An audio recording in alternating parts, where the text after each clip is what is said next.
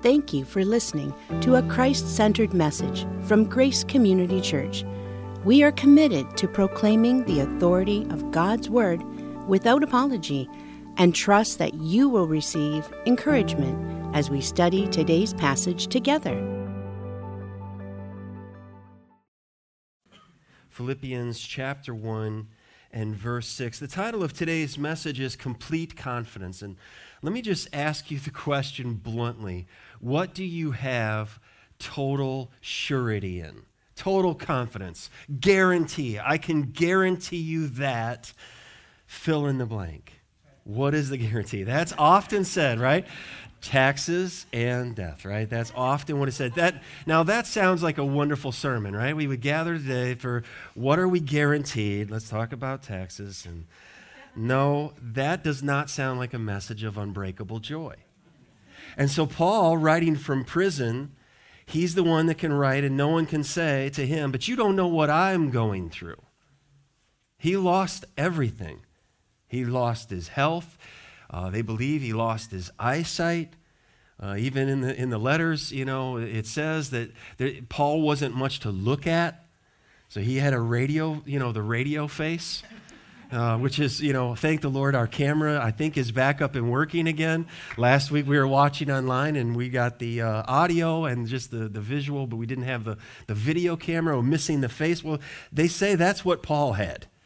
Just, uh, you know, just listen to his voice and close your eyes because he, his face had been beaten, his face had been wrecked. Why?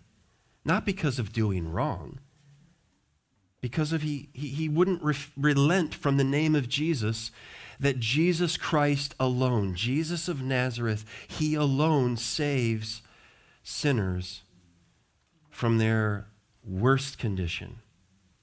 So he writes, filled with joy. He's locked up, but you cannot lock up the praises of God from this man. Oh, that we will capture this, that his joy, the joy of the Lord, would capture us.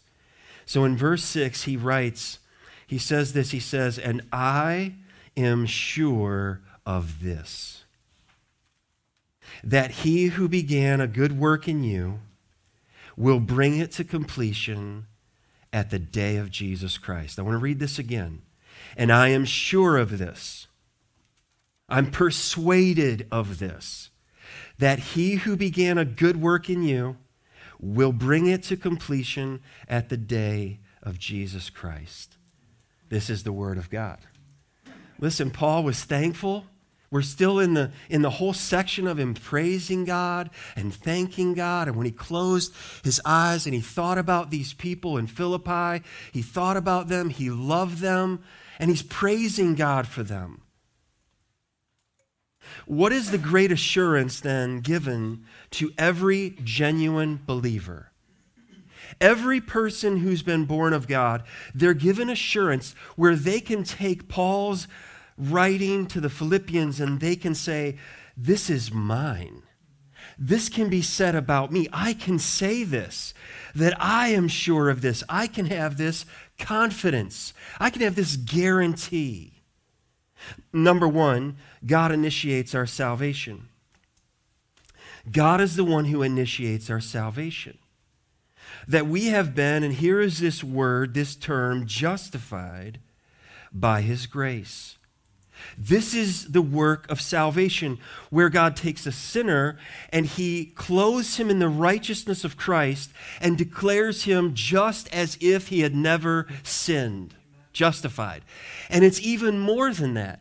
Just as if I have always perfectly obeyed, because when he looks on me, he doesn't see me clothed in my insufficient self righteousness. He sees me clothed in the righteousness of Jesus Christ. This can be said by every person who is truly born again, has repented of their sins, and trusted in the Lord Jesus Christ. The person who has admitted to God, I am a sinner deserving of your wrath and your punishment. But that fell on Jesus. And so I take refuge in Jesus. I find my shelter in the shadow of the cross. John chapter 6, and verse 44, Jesus says, No one can come to me unless the Father who sent me draws him. And I will raise him up on the last day. Jesus, God in flesh, is saying that God is the one who initiates our salvation. And I know we're going to unpack what is often debated in Bible studies in different sides of God's sovereignty and election or human choice and, and free will. But I want you to keep in mind if you're writing to someone a message of joy when they are facing the greatest trials, why would you then choose what the church has been often debating for 2,000 years and throw that into a powder keg unless it's rooted and grounded in the divine sovereign grace of God. And those people who have lost everything can say, But we are held. It's not me holding, it's I am held. I am called, I am held. And so my salvation does not rest upon me and the strength of my arm. This is the message of the entire Bible. Jesus says in John 6 37, all that the Father gives me will come to me. And whoever comes to me, I will never cast out. In this one verse, we have the sovereignty of God in salvation. All the Father gives me. He's sovereign in salvation. And so then some would say, well, then if, if, if the Father is the one who is in responsible, then why would we ever share the gospel?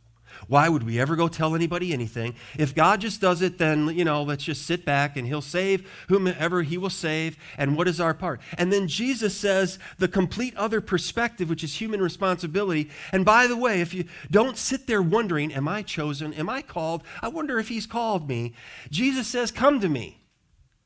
And if you come to me, I will not say, Nope, you're not called. Get away from me. So, how do I know that I've been called? And if you are in Christ, how do you know that you've been called? Because I came to him, I responded to him. He chased me down. He used people to bring the gospel into my life, and I responded, and He is the one who saved me. Loved ones, the giver of salvation is God. And you can separate all of the religions on planet Earth under two categories One is human achievement, and the other is divine accomplishment. You can take every religion on earth, and they really fall in two categories God saves sinners, or sinners are working in whatever a myriad of ways to earn, to merit, to wipe away sin, to make amends for what is wrong. And they fashion that in so many different ways, making up ways of You'll live once and then you'll come back and try again. Reincarnation, all the different ways. Do these things, don't eat these foods, uh, feast on these days, fast on those days. These are all the things we keep, and all th- that's all human achievement. It's all trying to take our own righteousness and make them acceptable. But Isaiah 64 says, All our righteousnesses are as filthy rags. The best we can do is not good enough to match and measure up to the holiness of God.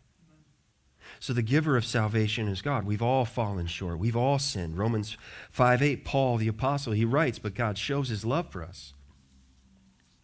In that while we were still sinners, Christ died for us. He did not wait for us. The point of this scripture is he did not wait for us, you know, to, to move a muscle and come to him. Okay, all right, I'll, I'll take you up the rest of the way. No, while we were yet sinners, Christ died for us. He's the one reaching to us, He's the one chasing us down. Acts 13 48. And when the Gentiles heard this, they began rejoicing and glorifying the word of the Lord. Okay, so that, that's language for they received the message. The message changed them. It's the seed that went in the ground that is going to spring to life. They this word was not just confusing to them. It wasn't a nothing to them. It wasn't well we'll see about that later. That it took root in their heart. They began glorifying the word of the lord. And as many as were appointed to eternal life believed god is sovereign in salvation this is what gives a believer confidence to share the gospel is that we share the gospel and if anybody rejects us they're not rejecting us We're faithfully proclaiming, proclaiming the word of the Lord, and people then have the responsibility. You've heard the message. How will you respond to the message? As many as were appointed to eternal life believed. I want you to go with me just back to the letter before Philippians, Ephesians. All right?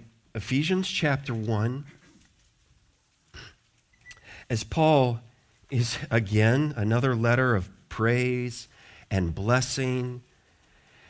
In Ephesians chapter 1, he is blessing the Lord. He's praising God for his salvation. Okay, Paul is another example. When he was Saul of Tarsus, he's an example of someone who, who was self righteous, religious, and he was lost. And he wasn't searching after God, he, he wasn't admitting that he was wrong. The Lord Jesus came searching for him, changed his life. Here we see of sovereign grace when he writes to the Ephesians. I'll begin in verse 3, and he says in Ephesians 1 Blessed be the God and Father of our Lord Jesus Christ who has blessed us in Christ with every spiritual blessing in the heavenly places. You think we have any reason to sing? I mean, he's not holding back. Even as he chose us in him, when? Before the foundation of the world. That we should be holy and blameless before him. In love, verse 5, he predestined us for adoption to himself as sons through Jesus Christ, according to the purpose of his will to the praise of his glorious grace, with which he has blessed us in the beloved. In him we have redemption through his blood, the forgiveness of our trespasses, according to the riches of his grace, which he lavished upon us in all wisdom and insight, making known to us the mystery of his will, according to his purpose, which he set forth in Christ as a plan for the fullness of time to unite all things in him, things in heaven and things on earth. In him we have obtained an inheritance. Okay, so what can you do to get an inheritance? You can't buy it and you can't earn it. That's a significant word for salvation uh, in Scripture. It's an inheritance you must be adopted in. You must be brought into the family. It's not your own doing. It's the Father adopted it. In Christ, we have obtained an inheritance, having been predestined according to the purpose of Him who works all things according to the counsel of His will. We just sang that. That's Romans 8:28 in a different way. He works all things, all the good, all the bad, all the ups, all the downs. He's the only one who can. And Satan only tries to get people to doubt this God and dismiss our own wrongdoing. Just deny that, ignore that, dismiss that. Verse 13. Now maybe I should read verse 12 so that we who were in the first were the first to hope in Christ might be to the praise of his glory.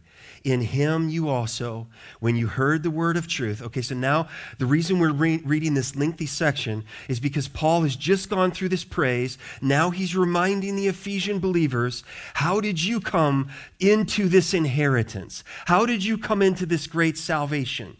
And for the person who thinks, I'm not good enough, I don't know enough about the Bible, I haven't arrived yet, I'm not like, uh, I'm sure all the other people around me, they have, you know, their act all together. Wrong. Okay? No. No, the only thing good about us is Jesus. And so he says, and he's reminding them, all in praise to the Lord, in him, you also, when you heard the word of truth, the gospel of your salvation, and believed in him, were sealed with the promised Holy Spirit, who is the guarantee of our inheritance until we acquire possession of it to the praise of his glory.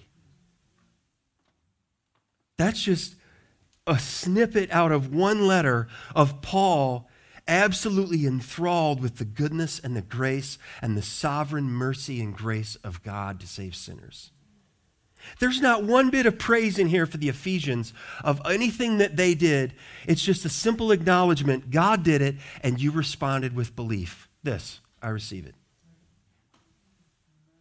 If you give gifts this Christmas, and attached to that gift is now you owe me, you misunderstand the point of giving a gift. Now, I gave you a gift. What did you give me? It's misrepresenting. Listen to what John MacArthur says. I find this helpful. Before the world began, God predetermined to set his love upon you and foreordained your salvation. In time, he moved into your heart and called you away from your sin.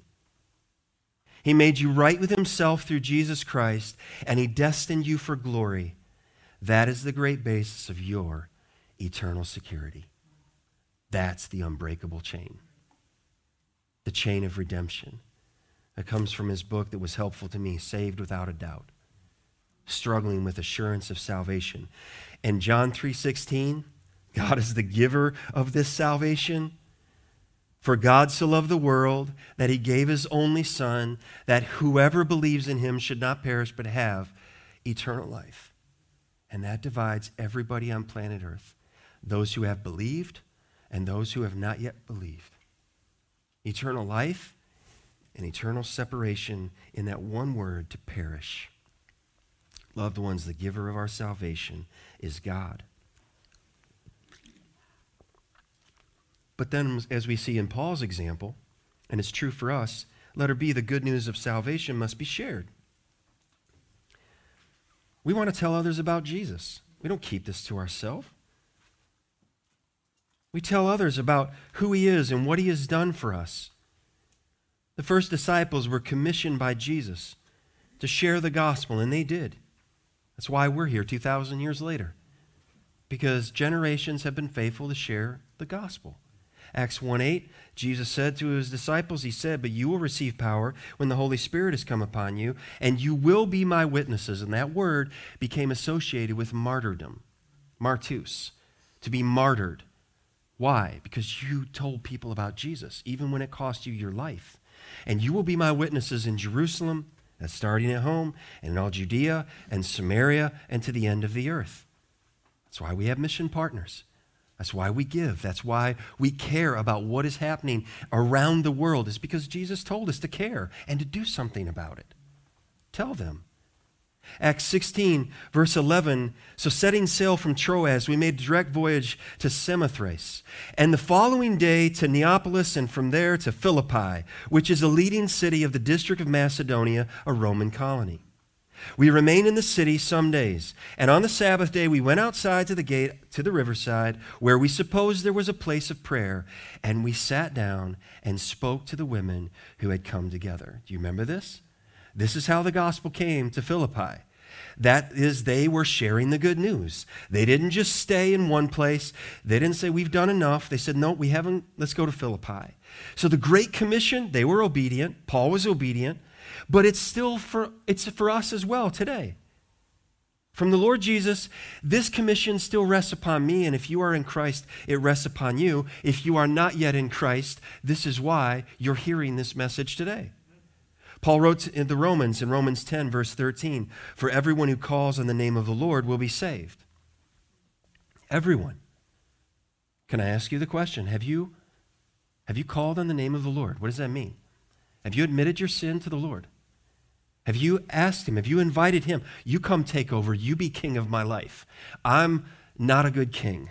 I'm not a good God, and I'm not a good king. I need someone else. How about the one who made me and who lived and died for me and rose again. So then he asks the question Well, how then will they call on him in whom they have not believed? And how are they to believe in him of whom they have never heard? And how are they here uh, to hear without someone preaching? And that's not just the preacher, that's everyone in Christ proclaiming the message. And how are they to preach unless they are sent? As it is written, how beautiful are the feet of those who preach the good news. But they have not all obeyed the gospel, for Isaiah says, Lord, who has believed? What has he heard what he has heard from us? Now listen to this verse, Romans 10 17. So then faith comes from hearing, and hearing through the word of Christ, the word of God. How does someone come to faith? It's by the Word of God being read, being proclaimed. That's how the seed is being sown. It's being spread, it's being cast. That the good news of salvation is to be shared, and we, are, we cannot make that bear fruit in anyone's life. but we're to share the message. Church, can I ask you the question? Are you part of the faithfulness? Are you sharing this message, this word of Christ? How will people ever come to faith in Christ if we are not sharing this message? We're invited and we're commissioned. It's still true for us. Share the good news. Don't hide the good news. Share the good news. Who is Jesus and what has he done for you? People may not believe you. They may laugh. They may ignore.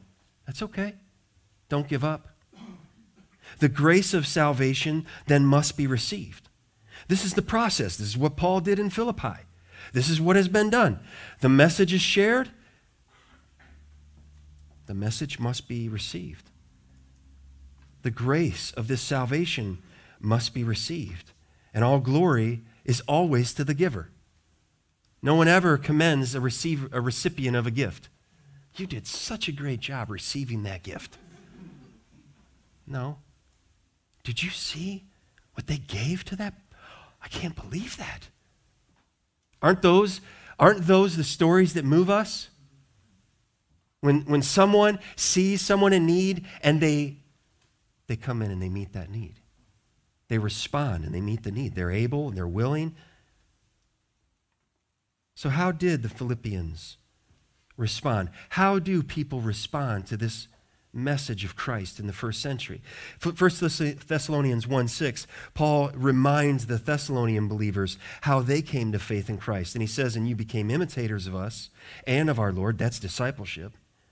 For you received the word in much affliction with the joy of the Holy Spirit. Do you see the recipe in that verse? You see all that's going on in that one verse? Discipleship, you followed us, you became imitators of us and of the Lord, more importantly. For you received the word in much affliction. It's not like the message on TV. You got problems, come to Jesus. You got difficulties, come to Jesus. Your money's short, health not good, come to Jesus, and He'll smooth it all out for you. That's not in the Bible, and it's not real life. It's an error. It's a lie. It's false teaching. Here's the truth there was affliction, but you know what happened in that affliction? Much joy of the Holy Spirit because you believe the truth. And then Paul thanked the Lord for these Thessalonian believers, chapter 2, verse 13. And we also thank God constantly for this that when you received the word of God, which you heard from us, you accepted it not as the word of men, but what it really is the word of God which is at work in you believers. Do you hear that? Do you wonder why we spend so much time reading Scripture and so little time telling stories? Because stories are, are the word of men, maybe helpful, maybe distracting. But the word of God, that's where faith comes. And those, those people in, in Thessalonica, they heard, Thessalonica, they heard and they received the word. And they said, This isn't just this wasn't just come up with in a brainstorming room. This is the Word of God. And they received it, they responded to it accordingly. How have you responded to this word? The half brother of Jesus writes in James 1:21. He says, "Therefore put away filthiness and rampant wickedness and receive with meekness the implanted word which is able to save your souls."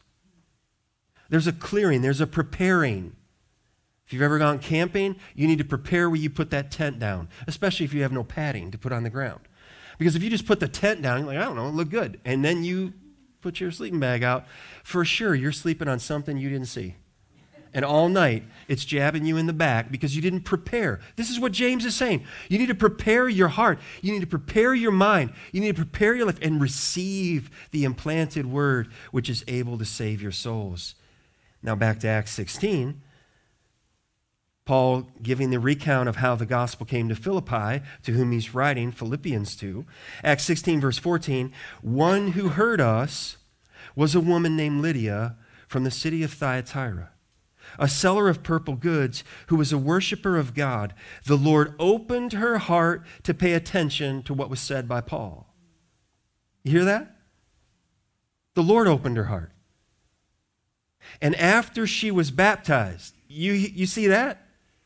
That's the response of someone who's come to faith in Christ is they say, "Now what do I do?" They stop playing let's make a deal with God. They become imitators not of men, mere, just mere men, but they say, What did the Lord teach you? And how do I respond? And how do I imitate you? And I need to get into fellowship with you so that I can learn how does my life become more like Jesus Christ? And after she was baptized, and her household as well, she urged us, saying, If you've judged me to be faithful to the Lord, come to my house and stay. No, seriously you're coming to my house to stay. she prevailed upon us. You're not going to stay anywhere else. This is a changed woman. She's responding in gratitude for the message they brought to, to her and to her loved ones. Can I ask you the question this morning? How have you responded to the message of grace? You realize there are always three responses when the message of salvation is given, there are always three responses. Some people refuse to believe. They sit there like this Nah, not for me. I don't need Jesus as some crutch. Do you know who I am? Do you know what I do you know what I've done? Do you know what I have in my bank account, on my resume? in my portfolio. Do you know who I am? Do you know what I've done? I've done this and I've done that and I've done the other. No, not for me. Maybe some other pitiful person around me will hear this message, and good for them if it helps them. Some refuse to believe, some procrastinate. They may even sit in this room week after week after week and say, you know, maybe someday, someday I need, I, will get reconciled to God. Someday I'll, I'll, I'll you know, sign the line. Someday I'll make that commitment, but not today. Not today. Maybe not this year. Maybe not maybe next year. I remember hearing the testimony of someone. They said they, they had that approach to life. They knew the message. They said they, their testimony was, I proclaim, I'm going to live my life. I'm going to do what I want. I'm going to make my money. And then when I'm getting closer, you know, to my later years, then I'll do right with God. And they were in their work van and they got broadsided in an intersection. Someone ran and they said, the, you know what was coming out of my mouth was blasphemy. Every, every just filthy, blasphemous taking the name of God in vain, and I almost died right there. And that was how I almost went into eternity. And they woke up out of a coma afterward, and they realized the Lord has been merciful to me. And I'll give him my life now. That was close. Do you realize this is, this is all of humanity? Is over the precipice of eternity every moment, and it's the gracious hand of the Lord that keeps us and has given you another opportunity to believe today if you never have trusted in the Lord Jesus Christ. And some believe. When Paul went to Athens and he was out in a place of debate, it was kind of, you know, the the interacting, the, the cultural center, just hearing all different types of opinions and religions and teachings. And so Paul went to them and he shared in Acts 17, verse 32. Now, when they heard of the resurrection of the dead, so Paul introduced Jesus to them, some mocked. Okay, that's one of the response. Whatever. Me surrender my life to some Nazarene Jew? Who, who died on a cross and was buried and rose again? Are you kidding me? Some mocked. But others said, they procrastinated, We'll hear you again about this. Hey, when are you coming back through town? You know, sign me up on your newsletter, Paul. I'll think about this some other time, but I'm too busy today. I'm too busy this week. I'm too busy this year. I might be too busy this lifetime. But that's an interesting message you have, Paul. Thanks for sharing that. Bravo. Never heard that before. It's very interesting. Verse 33 So Paul went out from their midst, but here's the hope of the gospel, verse 34. But some men joined with him and believed, and then a name some. He shared the message, and some people mocked, and some people procrastinated, but some believed. You realize we're sitting here today, and that, that separates this room and the audience of those joining online. Some mock this message. Maybe not outright, maybe not laughing it, but they say, you know, not for me. This is a silly message. You know, good for my family member. I'm glad it helps them, but not for me. Some people say, you know what, I'm going to I'm going to come back. I'm going to listen to that message again next week, as if you can guarantee, if you can be persuaded that you and I will have next week, or tomorrow for that matter, or this evening. But some believed. Some believed. And some will believe. So, number two, God continues our transformation. He initiates our salvation, and this is how we are justified. This is how we're declared righteous, not by our works, but by His grace. And then God continues our transformation. And this is where we see that we're being sanctified, we're being set apart. So we have been sanctified, and we are being sanctified by his, by his grace. There's a continuation here. We sing the song, You Never Stop Working. You never stop working. You're doing all things together for my good and for your glory. You never stop working. The Lord does not quit, He does not get tired, He does not give up. This is what Paul is saying in this prayer, and I am sure of this that he who began a good work in you, he will bring it to completion. You never stop working. Every single Christian has been given new life. Every single child of God. Not a better life, not an improved life, a new life. That's what religion will try to do give you improved life, enlighten you, you know, education, more knowledge, more information. No, we, you know, it's been said we didn't need a teacher, we needed a Savior.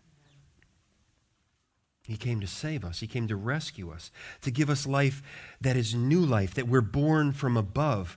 This is what it is to experience the new birth this is where we see even the difference when Jesus talked about the wise man built his house upon a rock, the foolish man built his house upon the sand.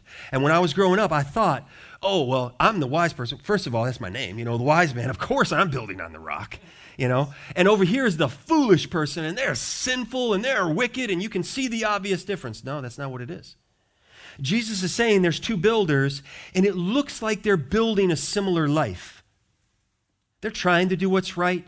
They're trying to be faithful in all their endeavors. They're trying to please the Lord, but the foundation is on radically different foundations. One is built on, I can't do enough. I can't save myself. I came to Christ and He forgave and rescued and redeemed me and made me His child. He adopted me into His family and I've been forgiven and I've been justified. That's a hard truth because it means you have to take your resume and burn it. But guess what's also on my resume? All my sin.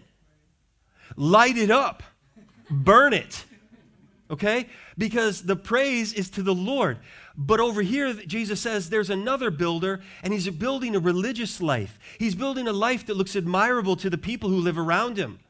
But his foundation is on, well, what I think, well, what I believe, well in our culture and it shifts and it change changes all the time. And well you know that you can't really that's not acceptable in the culture today. So what i believe and that constantly people air out over and over even religious people often religious people trained people and they write articles and they publish books and they reveal they're building on a on a sand foundation a, a foundation of sand that quickly is easy you can, you can build quickly on that. You can get a little plastic shovel and put your house on that foundation. You know, little toy rakes you get at the beach. You can, you can build a house there until you get the first storm. And then it's all washed away. And Jesus says that's what judgment is going to reveal ultimately. Who built their life on Christ, the hard truth, the gospel, die to you, and that's where you will have life that never ends. You can't have both. That, the, that old saying, in dying, we are born to eternal life. That's that new birth. This is what Jesus told, you know, Nicodemus, the teacher of Israel. He wasn't just an Israelite, he was the guy. He was the teacher of Israel. John 3 3, Jesus answered him, this is Nicodemus, truly, truly, I say to you. Okay, all confidence here, Nicodemus.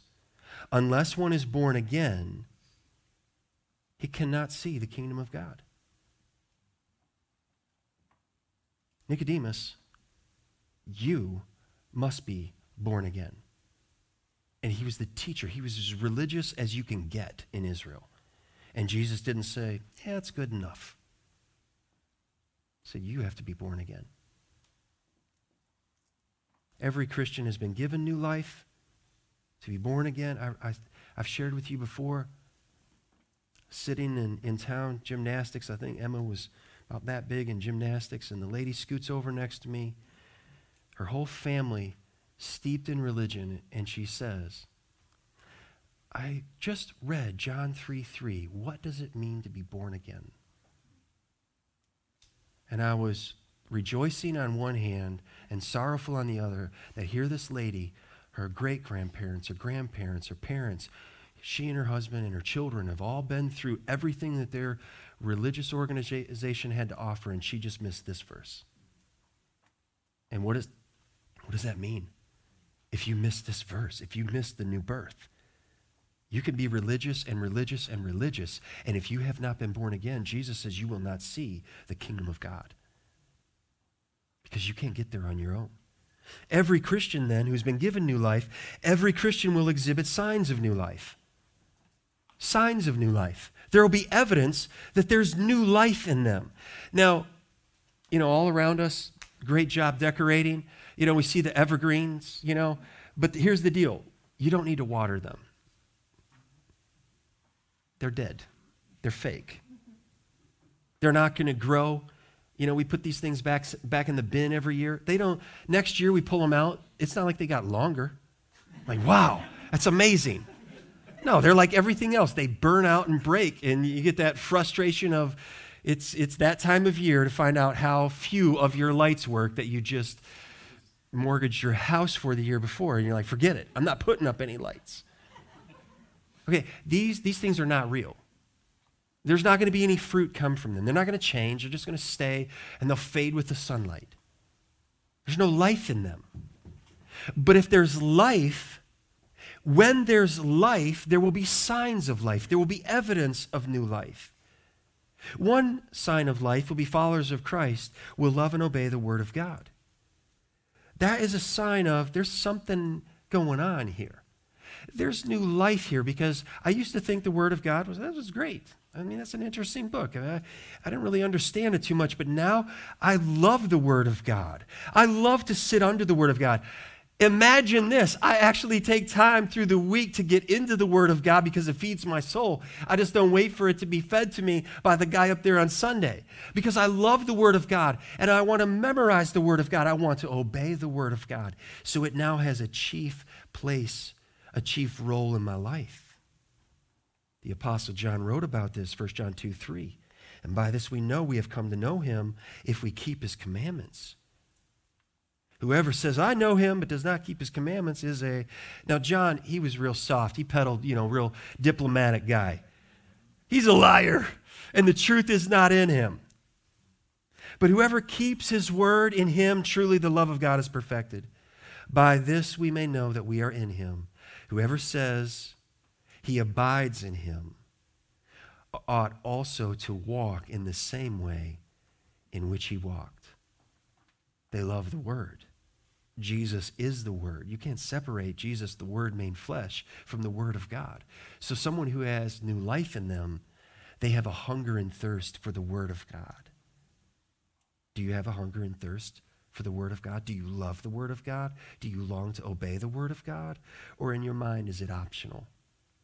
I'll do everything else in my day, and if I have time, I'll squeeze in a verse of the day at the end of the day. Let the Holy Spirit really help you evaluate that. Secondly, followers of Christ, this sign of new life, they'll resist and strive against sin. And let me tell you, loved ones, it's not just everybody else's sin.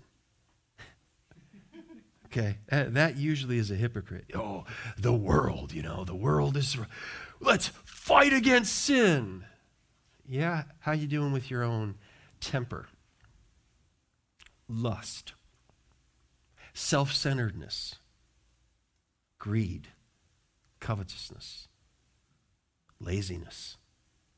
Oh, it's easy for us to identify everybody else's sin. But we strive against sin. We start here and we fight and we resist. 1 John 3, verse 6 No one who abides in him keeps on sinning, a practice of habitual sin. No one who keeps on sinning has either seen him or known him. Little children, let no one deceive you.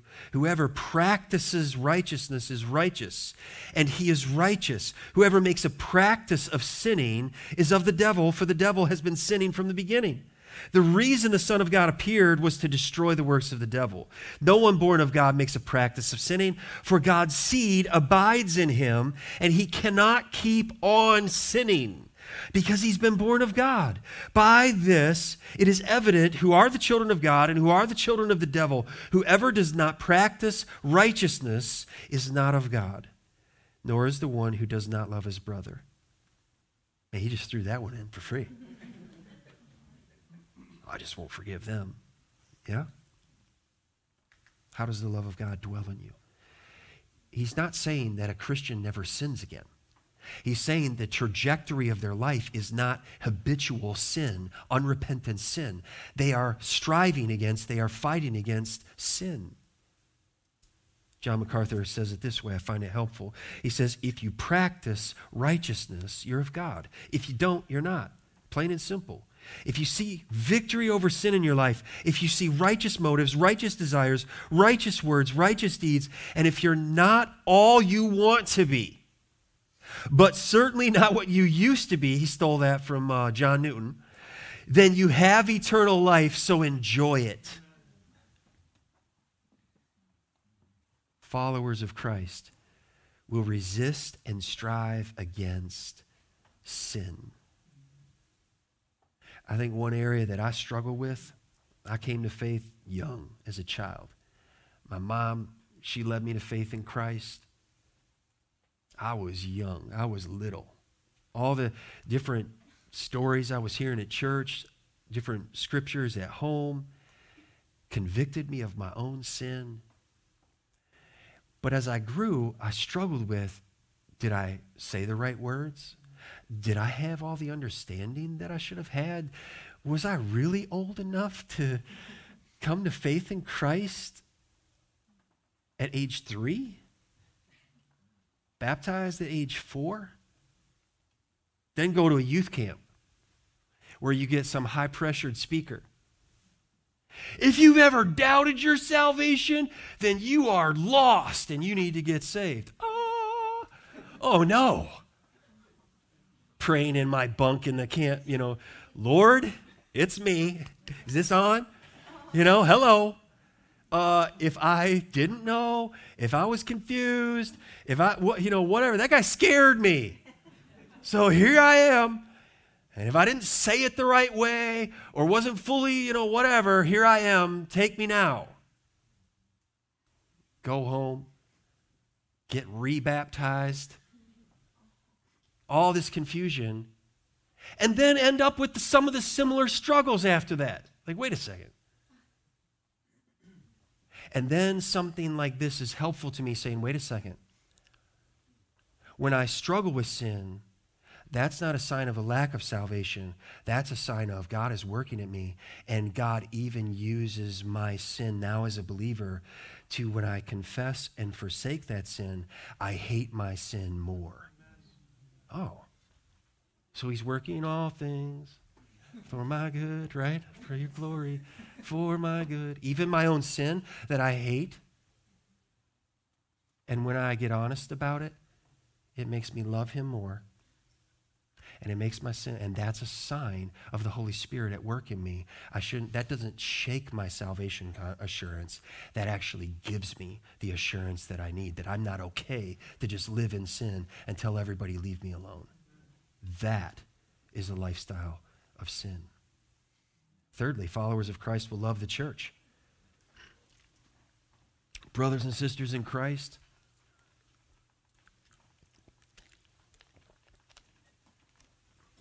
They'll be hugging everybody. They'll serve. They'll pray. They'll care for one another. They'll worship together. Gathering for worship isn't, well, if we get around to it. You know, got a lot of events. Christmas season is busy. Oh, the athletic season is busy. Oh, well, my career is busy. All of these things that we can feel, you know, I'm just busy. And if we work it in, no, they love the church. And it takes a priority in life. And they gather with brothers and sisters in Christ. And we go through the good times and we go through the, the hard times. We go through the times when it's all going well, and we go through the times when we're struggling with our own sinfulness and stubbornness and even different personalities. And we love one another. 1 John 3:11 For this is the message that you've heard from the beginning that we should love one another. This apostle who used to be just a loud mouth became known as the apostle of love. As an old man, it's said in church tradition, they would carry him in on a stretcher, an old grandfather, and he was whispering to his dying day, My little children, it is enough if we love one another. Remember me for the love that changed me. And pass that on. Love one another. Followers of Christ, number four, will progress in discipleship. This is their growth and development in Christ. Holiness. There will be progress. There will be stability where there used to be weakness. They will grow up in the faith. They will become stronger and stronger and stronger in the fellowship as they abide in Christ and in the body of believers, Ephesians 4. Paul says, we've read this many times. Verse 11, he gave the apostles, the prophets, the evangelists the shepherds and teachers, pastors and teachers. Why? Verse 12, to equip the saints for the work of ministry, for building up the body of Christ, until we all attain to the unity of the faith and the knowledge of the Son of God, to mature manhood. You, you see that progress, that growing up to the measure. Where are we going? To the measure and the stature of the fullness of Christ. So when we all look like that, then I'm done. Then I have no more job description. And you can be like, hey, bon voyage, pastor, go find somewhere else. We have reached the measure, the full measure of the fullness of Christ. We're not there yet. Verse 14, so that we may no longer be children, tossed to and fro by the waves and carried about by the wind of every doctrine, by human cunning, by craftiness and deceitful schemes. Verse 15, rather, speaking the truth in love, we are to, here it is, underline it, highlight it, memorize it, grow up in every way into Him who is the head, into Christ from whom the whole body, joined and held together by every joint with which it is equipped, when each part is working properly, makes the body grow so that it builds itself up in love. Followers of Christ will progress in discipleship. They will grow up. They will develop. They will put themselves into the places, small group, gatherings, worship, walking together, working together, saying, I want to grow up and I want to encourage someone else and I want to be encouraged by others. I need that. Followers of Christ, another sign, this isn't all of them by any means, will love and long for Christ's return. We will anticipate the return of Christ. We will keep this at the forefront of our lives. And you know what? We easily forget this, and so we need one another to help us and remind us. Jesus will return. Don't forget that. As we're making our, you know, all of our, you know, wish lists and shopping lists and plans and to do and you know we'll get around to some new year plans and resolutions. Hey, hey, let's not forget jesus will return. That ought to be the overarching thought throughout our day from the beginning to end. 2 timothy 4 8 paul says Henceforth, and this is some of his last words before he would have his head chopped off. Henceforth, there is laid up for me the crown of righteousness, which the Lord, the righteous judge, will award to me on that day. Oh, look at that. Paul gets an award because he's an apostle. Oh, wait, he wasn't done. And not only to me, but also to all who have loved his appearing. You hear the invitation there? Not bragging. You hear the invitation? that Paul lived in light of his return. So God continues our transformation. Thanks the Lord for that. He doesn't give up, He doesn't quit, and He doesn't say, Oh, wise is a never ending project. I quit. Loser.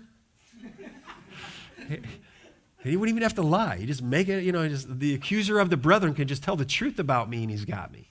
Except I'm in Christ. And Jesus says, paid it, paid, paid, paid, paid, paid in full, paid for that one, paid for that one, all of his sin paid for. That's not a free card that I just go do whatever I want then. Uh, that's, that's a love that changes me from the inside out. I, I don't want to offend the one who died and rose again for me. So, number three, God guarantees our completion. And we will be, and here's, here's this million dollar word here, maybe billion dollar or trillion dollar, we're in, we're in the trillions now. All right, glorified. Glorified. This is the consummation of the entire process. That Christ was the founder and he is the perfecter of our faith. It's going somewhere. And he's guaranteeing this. Philippians 1 6. And I am sure of this that he who began a good work in you will bring it to completion, at the day of Jesus Christ. He's going to finish what he started. God will finish what he started. He's not going to get tired. There's nothing in my life or your life that will surprise him. God will finish what he started. And all God's people said, Amen. Because don't, don't you get tired? I do. Here's projects around the house. They're not finished yet. I've finished some of them, but there are more projects. There's always projects around a house. Finish what you start. God will finish what he started. This is the unbreakable golden chain of redemption. There's great confidence for the completion of every genuine believer. This is the doctrine known as the perseverance of the saints, or also known as the preservation of the saints. Romans 8. You're familiar with this. Stephen walked us through this recently. Verse 29 For those whom he foreknew, he also predestined to be conformed to the image of his Son, in order that he might be the firstborn among many brothers. And those whom he predestined, this is where the work began, he also called, and those whom he called, he also justified, and those whom he justified, he also glorified. That process, beginning to end, is Philippians 1 6. When he began the good work in you, it's a guarantee he'll finish that good work. And we get to enjoy that process, and we are engaged in that process. Now, I found this helpful from R.C. Sproul. He said this about this doctrine, the perseverance of the saints. He said, I think this little catchphrase, perseverance of the saints, is dangerously misleading. It suggests that the perseverance is something that we do, perhaps in and of ourselves.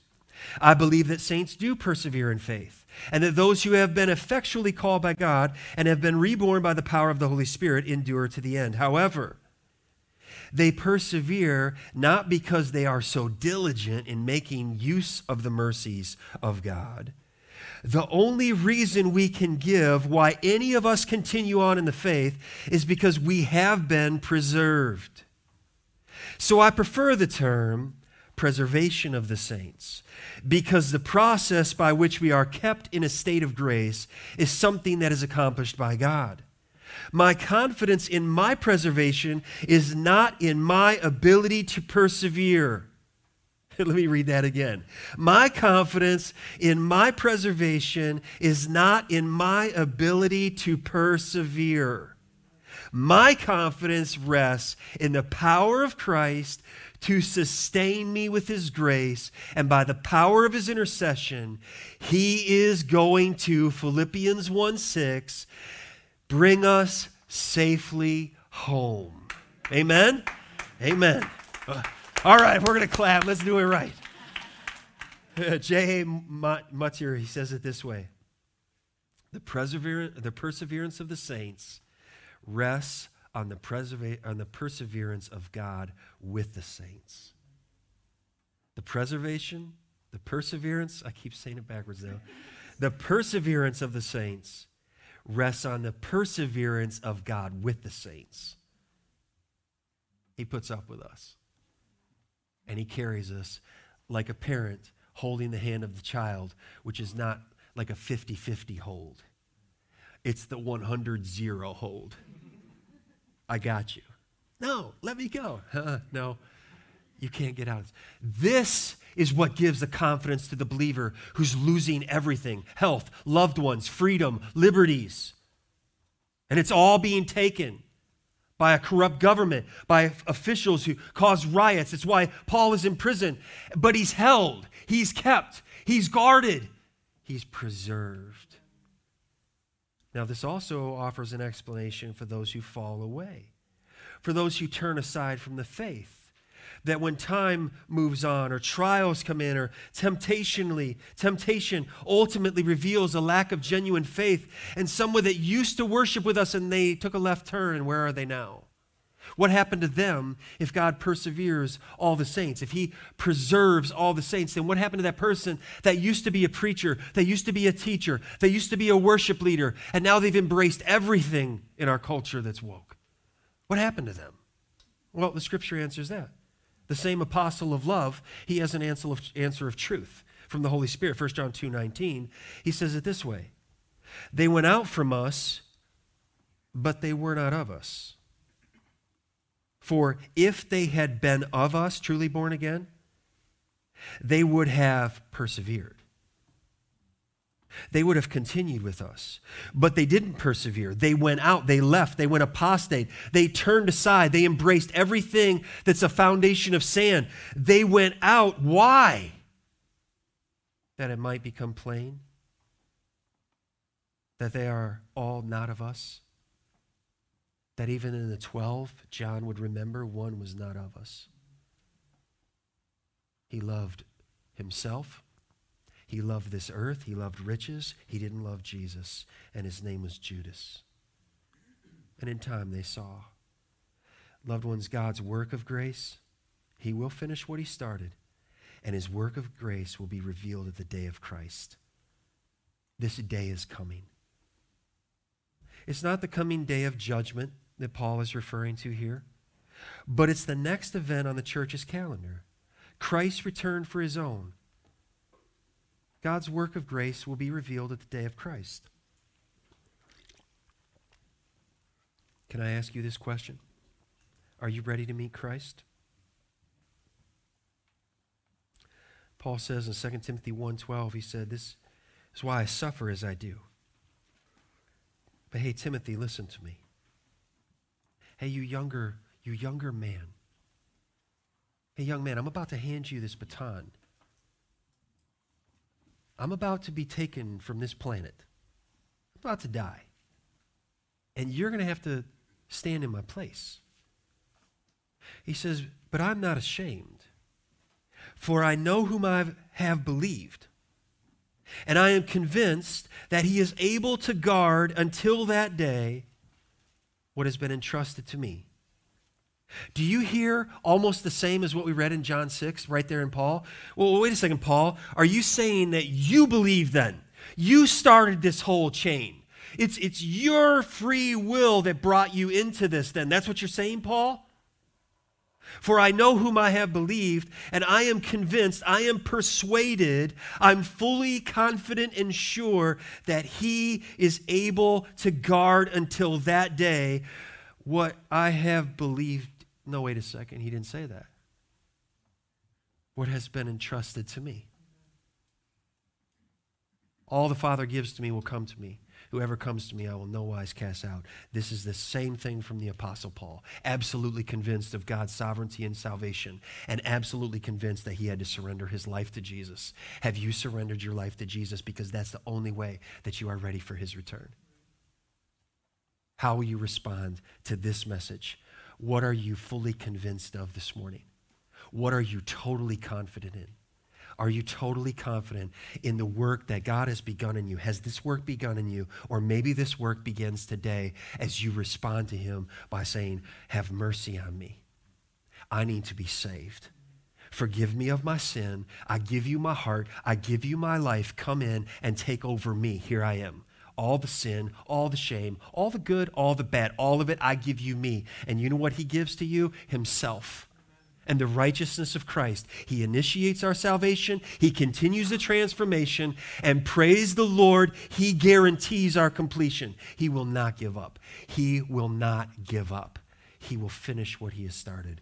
So, have you given Him you? That's the question. Have you surrendered you, your heart, your life, your plans, your future to Christ? If not, today is the day of salvation. Respond now, even as we stand together and we worship the Lord and respond. Let's pray. Oh, Father, thank you for your great gift of salvation. Thank you for Christ. And we celebrate, especially at this time of year, our Savior coming to this earth, being born of a virgin living a life that we could never live, sinless, pure, spotless, and being forsaken and being betrayed. You, Lord Jesus, laid down your life. You were crucified, you were buried, and you rose again from the dead.